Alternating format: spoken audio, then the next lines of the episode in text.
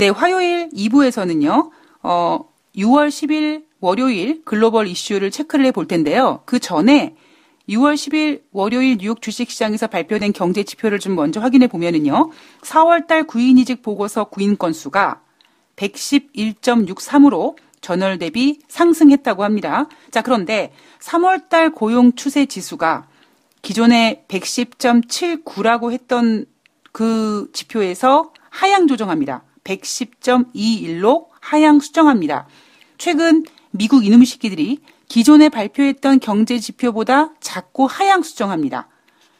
자, 4월달 미국의 채용 공고는요, 지난 3월달에 747만 4천 명에서 4월달에는 744만 9천 명으로 2만 5천 명 감소했다고 합니다. 자, 6월 10일 뉴욕 주식시장에서 발표된 경제 지표였고요. 자, 이날 글로벌 이슈를 좀 체크를 해보면은요. 자, 우선 영국에 대한 이야기를 먼저 간단하게 해드리도록 하겠습니다.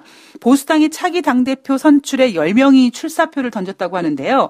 지금 가장 유력한 대표적 브렉시트 강경파 보리스 존슨 전 외무장관, 그리고 도미니크 랍 전 브렉시트부 장관, 마이클 고브 환경장관, 제레미 헌터 외무장관, 그리고 맷 핸콕 보건부 장관, 기타 등등 총 10명이 지금 출사표를 던졌다고 합니다. 가장 시장에서 강력하게 지금 예상되고 있는 사람이 보리스 존슨 전 외무장관이죠. 이 사람이 차기 총리까지 지금 가능성이 있다 보니 트럼프 대통령이 영국 갔을 때 만나자고 제안을 했고요. 그리고 이 보리스 존슨도 나 무조건 노딜 브렉시트 할 거야. 그리고 어 이혼 합의금 안 낼 거야. 그 안 내는 조건이 뭐냐면 유럽연합이 다시 합의하지 않으면 즉 그동안 3년 동안 메이 총리가 열심히 유럽연합을 접하면서 얻어낸 그 합의 무산화시키고 무산시키고 다시 합의하자는 거잖아요. 그거는 영국 생각이고 과, 과연 유럽 연합이 다시는 합의하지 않겠다. 절대 재협상이 없다라고 했는데 만약에 보리스 존슨 전 외무장관이 총리가 된다면 유럽연합이 어떻게 할지가 상당히 지금 예, 좀 우려됩니다. 이 보리스 존슨 전 외무장관 같은 경우에는 메이 총리가 유럽연합과 합의한 내용을 일단 반대했던 사람이고 내가 만약에 총리가 되면 10월 31일 뭐 노딜 브렉시트고 나발이고 무조건 탈퇴할 거고 자 특히 이 보리스 존슨 같은 경우에는 얼만큼 뼛속까지 강경파냐면은요 반 이유파냐면 2016년에 국민 투표를 앞두고 이 사람이 뭐라고 했냐면 영국이요. 유럽연합에 남아있음으로써 드는 비용이 국민 여러분 얼마인지 아십니까? 5,286억 원입니다. 라고 허위 사실을 유포했습니다. 그래서 고소를 당했는데 법원에서 이 허위 사실을 유포한 이 보리스 존슨 손을 들어줬어요. 자, 그리고 그 다음에 가능성이 있는 사람이 뭐 도미니크 랍 전 브렉시트 부 장관인데 이 사람도 마찬가지로 노딜 브렉시트를 불사한다라는 생각을 가지고 있고요. 만약에 의회가 불허하면 젠장 의회를 해산시켜 버릴 거야.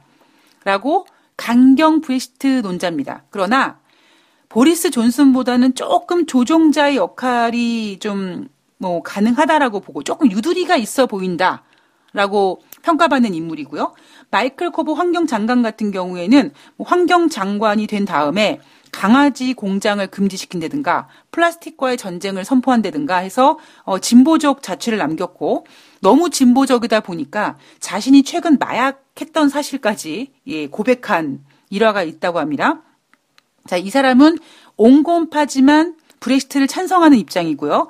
맷 행콩 보 건부, 보건부 장관은 중도파 정치인이라고 합니다. 자, 이 사람은요, 이 맷 보건부 장관은 메이 총리의 아바타 같아요. 느낌에. 그러니까 본인은 유럽연합에 남아있고 싶은, 즉, 지난번 2016년 6월 달에 진행됐던 영국의 국민투표, 그 결과에는 찬성하지 않지만, 국민 뜻이니까 브렉시트 존중하겠다라는 생각을 가지고 있다고 합니다.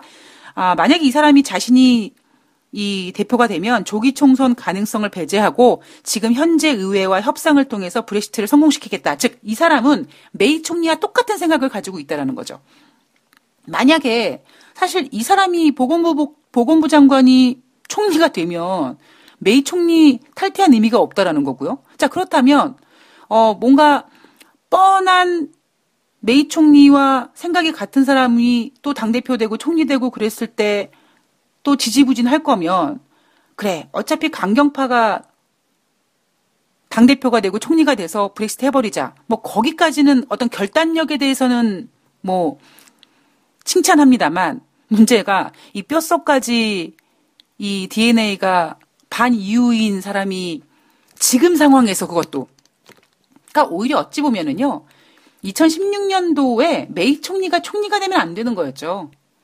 뭐 보리스 존슨이든가 이 사람들 이런 사람들이 어 총리가 돼서 뭐 노딜 브렉시트가 됐건 뭐간에 그냥 그냥 들이대 가지고 영국이 탈퇴를 했었어야 되는데 어찌어찌 돼서 상황이 이 지경까지 왔는데 문제는 지금 그러기에는 유럽연합 입장에서는 기분이 상할 수밖에 없습니다. 저 미친놈들 저거 응? 영국 영국이 유럽연합 탈퇴하면서 지네들 좋은 건 다 챙겨가려고 하고 어찌어찌 해서 합의 봐줬더니 이제는 그 합의도 다시 무산시켜버리고 이혼 합의금도 안 낸다고 하고 다시 협상하자고 하고 저런 정신 나간 놈 저거 이렇게 생각할 수 있다라는 거죠.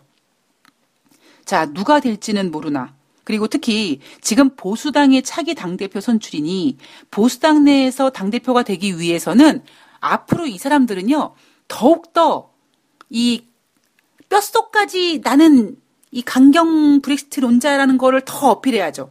하다못해 뭐 진보적인 가치를 갖고 있던 사람이든 아니면 중도파 정치인이든 당대표가 되기 위해서 그 보수당 지지자들의 표를 얻기 위해서는 나는 노딜 브렉시트고 나발이고 무조건 난 탈퇴할 거라는 거를 강력히 어필해야지만 그 마음을 얻을 수 있다라는 겁니다. 그래서 이 보수당의 차기 당대표 선출 플랜에 따라서 영국은 노딜 브렉시트의 우려감이 커질 수 있다라는 거죠. 그래서 제가 이번 주에 어, 증시 분위기를 이 FOMC 관망세를 두고 영국의 이런 분위기가 걱정되지 않겠는가라고 보고 있다라고 예 제가 앞에서 전달해 드렸습니다. 자 그리고 제가 앞서서 또 하나 시나리오를 써드렸던 게 뭐냐면 시장에서는 6월 28일부터 6월 29일까지 오사카에서 열리는 G20 정상회담에서 시진핑과 트럼프가 만나서 협상을 할 거라고 했지만 미쓰리가 봤을 때는 이건 협상이 아니라 트럼프가 던진 최후 통첩이었다. 음, 특히 지금 트럼프 대통령은 이 멕시코를 쥐잡듯이 잡은 상태에서 승리를 거머쥔, 작은 승리를 거머쥔 상태에서 이제 자신감이 뿜뿜이거든요. 트럼프 대통령이 CNBC와 인터뷰를 통해서 중국은 관세를 내고 싶지 않아 떠나는 해외 기업들 때문에 괴멸적 타격을 받고 있다. 지네는 예. 제가 이 이런 그 기사 내용을 보면서 비웃었습니다. 아이고 미국 니네는 이야 고용 지표 보니까 개판이더만 이런 생각을 했는데 자 시 주석이 G20 정상회의 오지 않을 경우 즉각 관세를 부과할 것이다. 자 중국 제조 2025 계획은 그들이 모든 것을 지배하겠다라는 뜻이다. 시 주석에게도 얘기했지만 그건 매우 모욕적인 거고 5G 사업에 우선순위를 두고 있다. 자, 그동안 미국은 5G에서 뒤져왔지만 곧 산업을 주도하게 될 것이다라고 얘기했습니다. 자, 트럼프 대통령이 CNBC와 인터뷰를 통해서 이런 내용을 어필했는데, 자, 여러분, 작년에 미국과 중국이 처음 관세 분쟁 붙었을 때, 미국은 그랬죠. 중국의 미래 먹거리를 뭐 건드리겠다. 근데 제가 미쓰리가 뭐라고 말씀드렸습니까? 뭐 자기네가 우아하게 미국은 뭐 중국의 미래의 먹거리라고 얘기했지만 중국의 미래의 먹거리가 아니라 어느 순간 중국이 성장해서 미국을 지배할 수 있는 그런 그 위기감을 느껴서 무역 분쟁이 발생된 거다라고 말씀드렸죠. 이날 트럼프 대통령이 CNBC와 인터뷰를 한 내용을 보면 그동안 미국은 5G에서 뒤져왔지만 곧 산업을 주도하게 될 것이다. 즉, 이 얘기는 미국이 뭐 중국이 기어 올라서 밟아주려고 하는 게 아니라 이미 미국이 위협당할 만큼 중국이 컸기 때문에 어쩔 수 없이 방어하기 위해서 지금 먼저 공격을 했던 게 바로 관세 전쟁입니다. 그래서 미쓰리가 12라운드 중에 1라운드 시작한 거라고 말씀드렸던 이유가 바로 이런 근거거든요. 자, 트럼프 대통령이 참 재미있는 사실은요. 어, 기존에는요, 지난주까지만 해도 트럼프가 뭐라고 했냐면 G20 정상회담을 마치고 미국으로 돌아가서 한 2주 정도 내가 생각을 한 다음에 그때 내가 2주 내 관세를 부과하겠다라고 처음에 그렇게 얘기를 했는데 이번 주에 들어와서 트럼프 대통령이 생각이 바뀝니다. 어떻게 바뀌느냐? 트럼프 대통령이 중국한테 최후 통첩한 그 G20 정상회의에 심핑이 오지 않는 것만으로도 나는 관세를 때릴 거다. 그러니까 참석하란 얘기죠. 참석해서 뭐 하란 겁니까? 무릎 꿇으란 얘기거든요. 트럼프 대통령이 왜 이렇게 더 강경해졌을까? 물론 어, 지금 중국 내에서 시진핑 주석이 G20 정상회담에 참석하지 않을 것 같다라는 이야기도 나오고 있습니다. 뭐 그런 부분 때문에 트럼프 대통령이 혹여 G20 정상에 시진핑이 오지 않을까봐 너 참석 안 해도 내가 관세 때릴 거야. 무조건 와서 얼굴 보여. 이런 부분도 있었고 어 그리고 두 번째 트럼프 대통령이 이렇게 강경하게 바뀐 이유는 제가 지난주에 내내 말씀드렸던 멕시코를 쥐잡듯이 잡아서 얻어낸 그 작은 승리로 얻은 자신감 때문에 밀어붙이시, 밀어붙이기 식으로 나가는 거죠. 그리고 또 하나는 뭐냐면 제가 생각했을 때는, 어, 지금 트럼프 대통령은 뭐 중국이 괴멸하고 있다라고 하지만 트럼프 대통령이 상당히 초조합니다. 그래서 제가 앞서서 트럼프 대통령이 시간을 많이 중국한테 뺏겼다고 했잖아요. 글쎄요. 어, 만약에 제가 트럼프였다면 아예 초반부터 그러니까 초전 박살을 냈을 것 같아요. 제가 심핑이라면. 그러니까 뭐 500억 달러에 대해서 관세 부과를 25% 하고 뭐 1000억 달러에 대해서 10% 관세했다가 또 뭐 아르헨티나 G20에서 열리는 회의에서 90일 동안 휴전하고 그리고 지금 2019년 중반에 와서 25%로 인상하고 지금 와서 3,250억 달러에 대해서 관세 부과하겠다고 하지 않습니까? 그러니까 너무 트럼프 대통령이 초반에 중국을 초전 박살 냈어야 되는데 너무 자신을 냈던 것 같아요. 그래서 어찌 보면 자기네가 좀 뭐라 그럴까요? 위에 있고 중국이 밑에 있는 상태라고 생각하고 중국이 계속 이렇게 시간을 좀 연기하고 트럼프 대통령이 원하는 거 좀 이렇게 주고 이러면서 시간을 좀 번 거를 트럼프 대통령이 초반에 아이고 그래. 뭐 니까지 거. 그래 봤자. 그래. 알아서 조금 불쌍하니까 살려는 줄게. 이런 식으로 좀 중국한테 시간을 뺏겼다라고 제가 말씀드렸잖아요. 그런데 이제 트럼프 대통령이 자기는 지금 중국이 괴멸하고 있다라고 하지만 제가 봤을 때는 지금 트럼프 대통령이 똥줄 타고 있어요. 왜 똥줄이 타고 있냐면 중국 경제가 상당히 안 좋고 있거든요. 트럼프 대통령이 보여주고 싶어 한 대통령 타이틀, 경제 대통령. 북한을 비핵화 만든 대통령. 중국과 무역 협상에서 승리한 대통령인데 지금 미국의 경제가 안 좋단 말이에요. 만약에 여러분, 지난주 화요일 날 제롬 파월 연준 의장이 금리 인하 가능성을 뭐 시사했다라는 이야기가 나오지 않았으면 지금 미국 주식 시장이 지금 저렇게 갈 수 있을까요? 고용 지표가 엉망인데? 따라서 지금 트럼프 대통령이 똥줄이 타다 보니까 이제는 더 이상 시간이 뺏, 시간을 뺏기지 않겠다고 해가지고 지금 몸이 달아가지고 막 밀어붙이는 거예요. 근데 글쎄요, 제가 경험해 본 결과, 아, 밀어붙이기 식으로 해결되는 문제는 아무것도 없더라고요. 왜냐하면 제 기준으로 봤을 때는 이미 미국은 중국한테 시간을 많이 뺏겼어요. 상당히 지금 트럼프 대통령 불리한 상황입니다. 아이, 무슨 소리예요, 미쓰리. 멕시코 무역협상에서 뭐 얻어낸 거 있잖아요.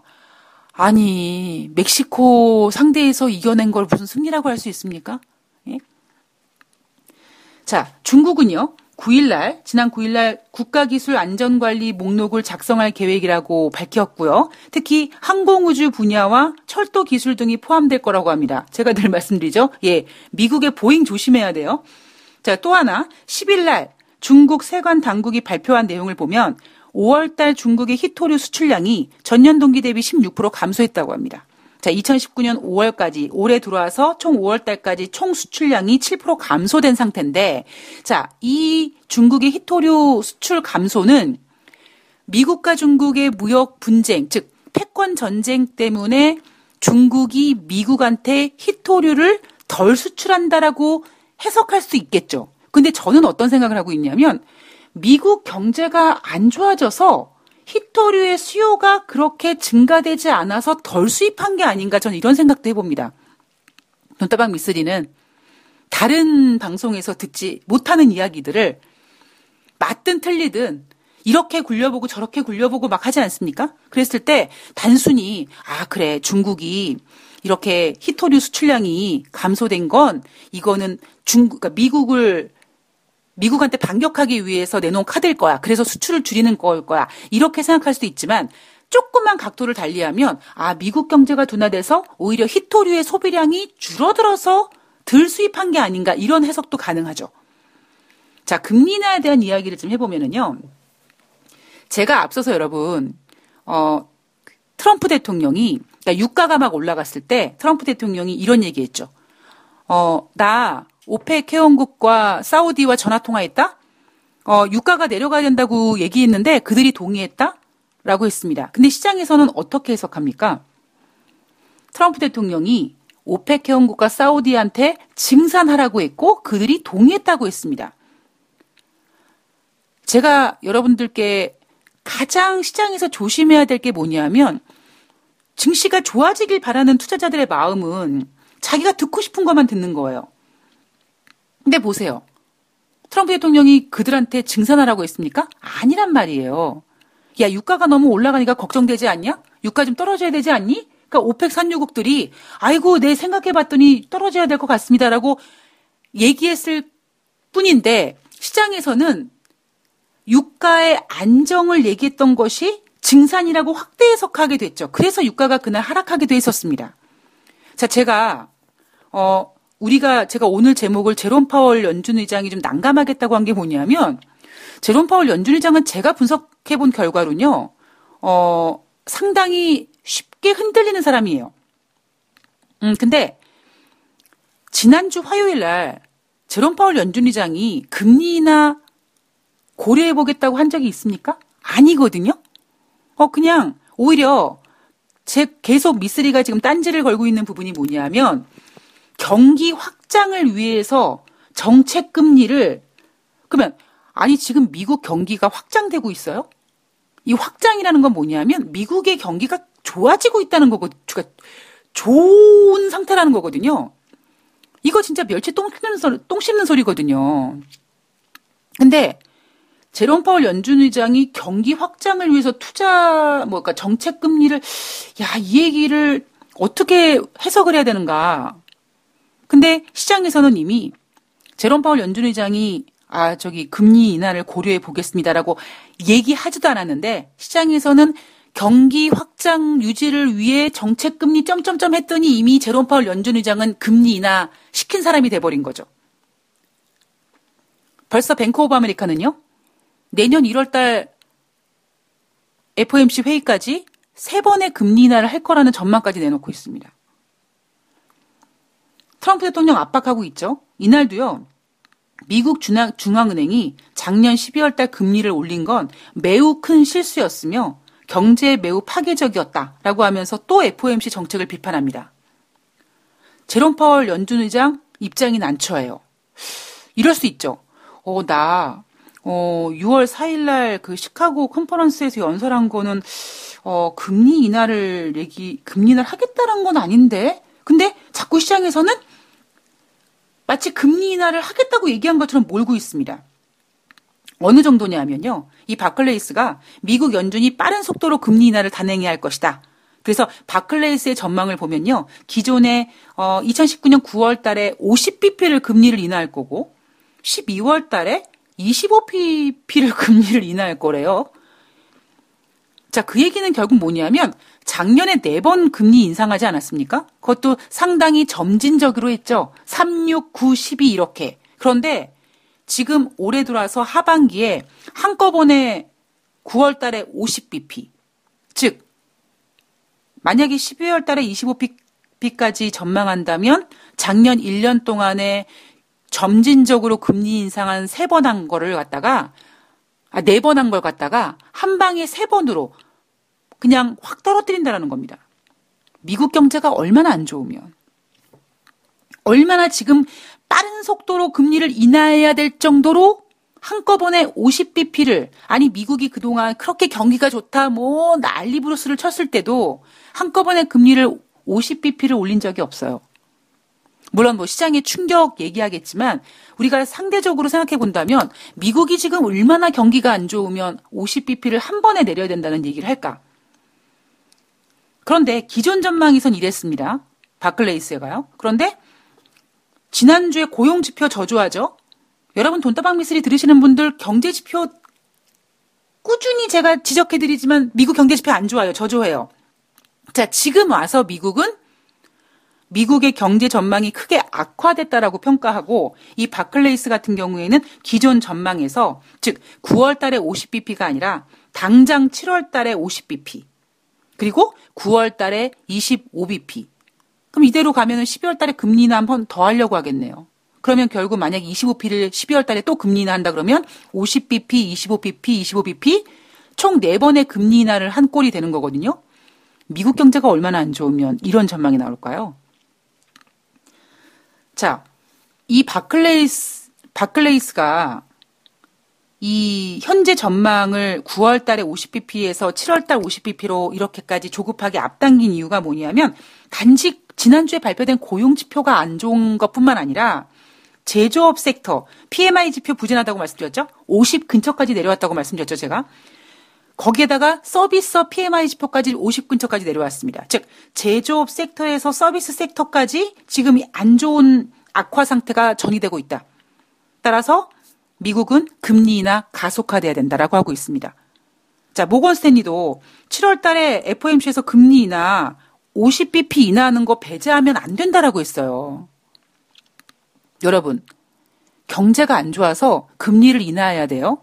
그런데 얼마 전까지만 해도 미국이 엄청나게 경제가 좋다라고 했는데 갑자기 그것도 지금 6월인데 당장 다음 달에 25bp도 아니고 즉 0.25%가 아니라 0.5% 금리를 인하해야 될 정도라는 겁니다.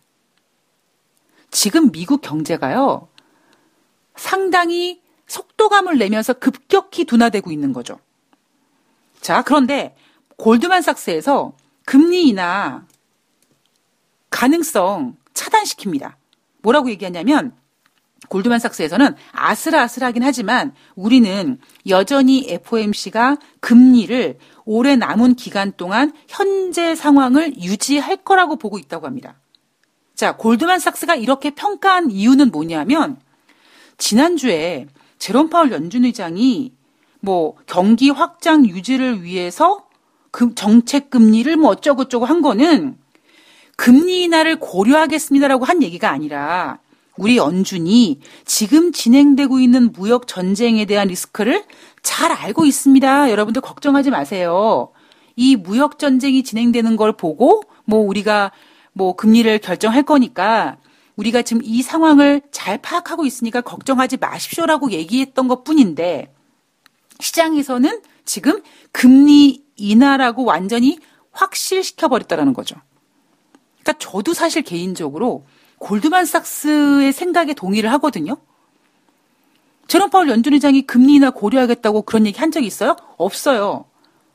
그런데 오히려 제롬 파월 연준 의장은 경기 확장 유지를 위해서 정책 금리를 변경할 생각이 있다라고 얘기한 거거든요. 그런데 이미 시장에서는 지금 제롬 파월 연준 의장 금리 인하 해야 되는 사람을 해야 되는 사람으로 만들어 버렸거든요. 그러면 제롬 파월 연준 의장은 금리 인하할 생각이 없었는데 그냥 말로만 이렇게 했을 뿐인데 시장에서는 이미 금리 인하를 거의 인정해 버리고 있으니 제롬 파월 입장으로는 상당히 난감하죠. 그리고 또 하나 제가 최후 통첩 트럼프 대통령 조금 전에 똥줄 타고 있다고 얘기했죠. 왜냐? 뭐 중국을 무너뜨리기 위해서 에이 트럼프 대통령이 타이밍을 놓쳤단 말이에요, 지금. 시간을 많이 뺏겼어요.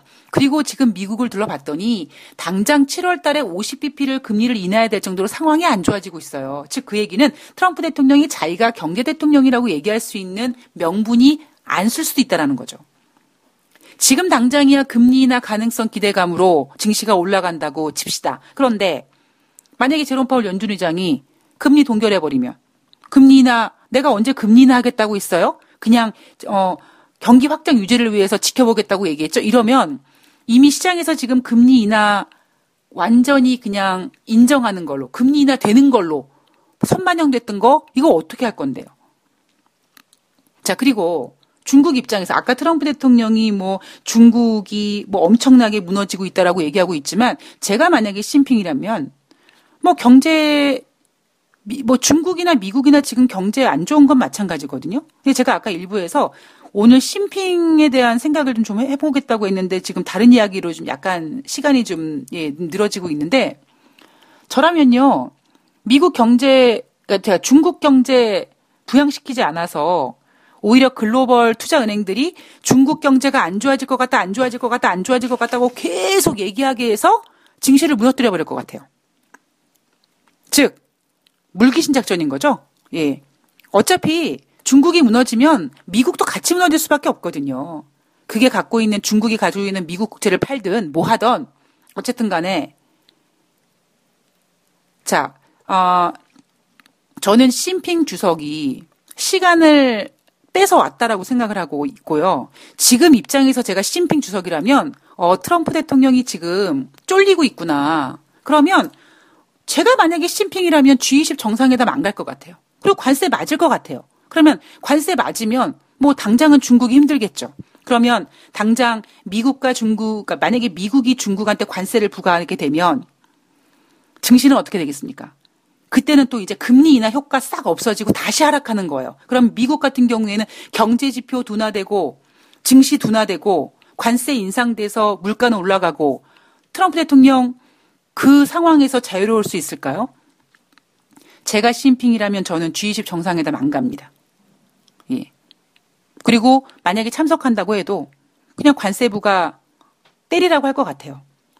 왜냐하면 트럼프 대통령이 지금 시진핑한테 제시한 거는 너 G20 정상회담에 참석 꼭 참석해서 나한테 무릎 꿇었는데 그렇게 꿇을 거였으면 진짜 꿇었죠. 자, 제가 오늘 드리고 싶은 메시지는 FOMC 제롬 파월 연준 의장 제가 앞서서도 금리 그 발언에 대해서 우리가 잘 생각해야 된다고 말씀드렸고 이미 지금 금리 인하는 증시에 선반영됐다고 말씀드렸고 그리고 우리가 단순히 금리 인하에 흥분할 게 아니라 미국의 경제 지표가 이렇게까지 당장 7월 달에 50bp를 인하해야 될 정도로 상황이 악화되고 있다라는 거 우리 확인할 수 있었고요. 거기에다가 지금 트럼프 대통령은 아니라고 티 안 내지만 이렇게까지 최후 통첩을 하는 트럼프 대통령 지금 똥줄 타고 똥줄이 지금 막 찌릿찌릿 하고 있을 겁니다. 제가 만약에 시진핑이라면 예, 저는 아, 트럼프 대통령 너 이제 조금만 더 내가 몰면 되겠구나. 우리도 장장 힘들어요. 중국도 장장 힘들어. 그런데 뭐 우리야 뭐 워낙 뭐 힘들면 까짓 거뭐 힘들지. 그런데 트럼프 너는 지금 대통령 재선이 걸려 있지. 너 지금 똥줄 타고 있구나. 그래. 조금만 더 타봐라라고 해서 제가 심핑이라면 트럼프 대통령 똥줄을 조금 더 태울 것 같습니다. 너무 잔인한가요? 근데 전의 전쟁에선 어쩔 수가 없습니다. 여러분들 돈다방 미스리 쭉 들으셨겠지만 얼마나 제가 잔인한 이야기를 많이 합니까? 뭐 멕시코를 끈끈이에다 비 끈끈이에다가 붙잡힌 쥐라고 비유하고 그러나 그 잔인한 스토리가 지금까지 거의 100% 맞아 들어가고 있잖아요. 자, 여러분 금리 인하에 너무 흥분하지 마시고요. 지금 미국이 금리 인하할 거라는 그 기대감 뒤에 숨겨져 있는 미국의 경기 둔화를 여러분들께서 집중하셨으면 좋겠습니다. 과연 지금 미국 경제 지표를 봐서 미국의 다우 지수가 2만 6천 포인트 안착이 저게 가당키나 한 일인지 너무 우리가 꿈과 희망이 많이 담겨져 있는 건 아닌지 이런 것들을 한번 고민해 보시는 하루가 되셨으면 좋겠습니다. 저는 6월 12일 수요일 방송에서 또 6월 11일 화요일 뉴욕 주식시장과 또 글로벌 이슈 체크 이리 굴려보고 저리 굴려보고 한번 해보도록 하겠습니다. 오늘 화이팅 하시고요. 저는 내일 뵙겠습니다. 좋아요, 구독하기, 댓글 달기 부탁드리겠습니다. 고맙습니다.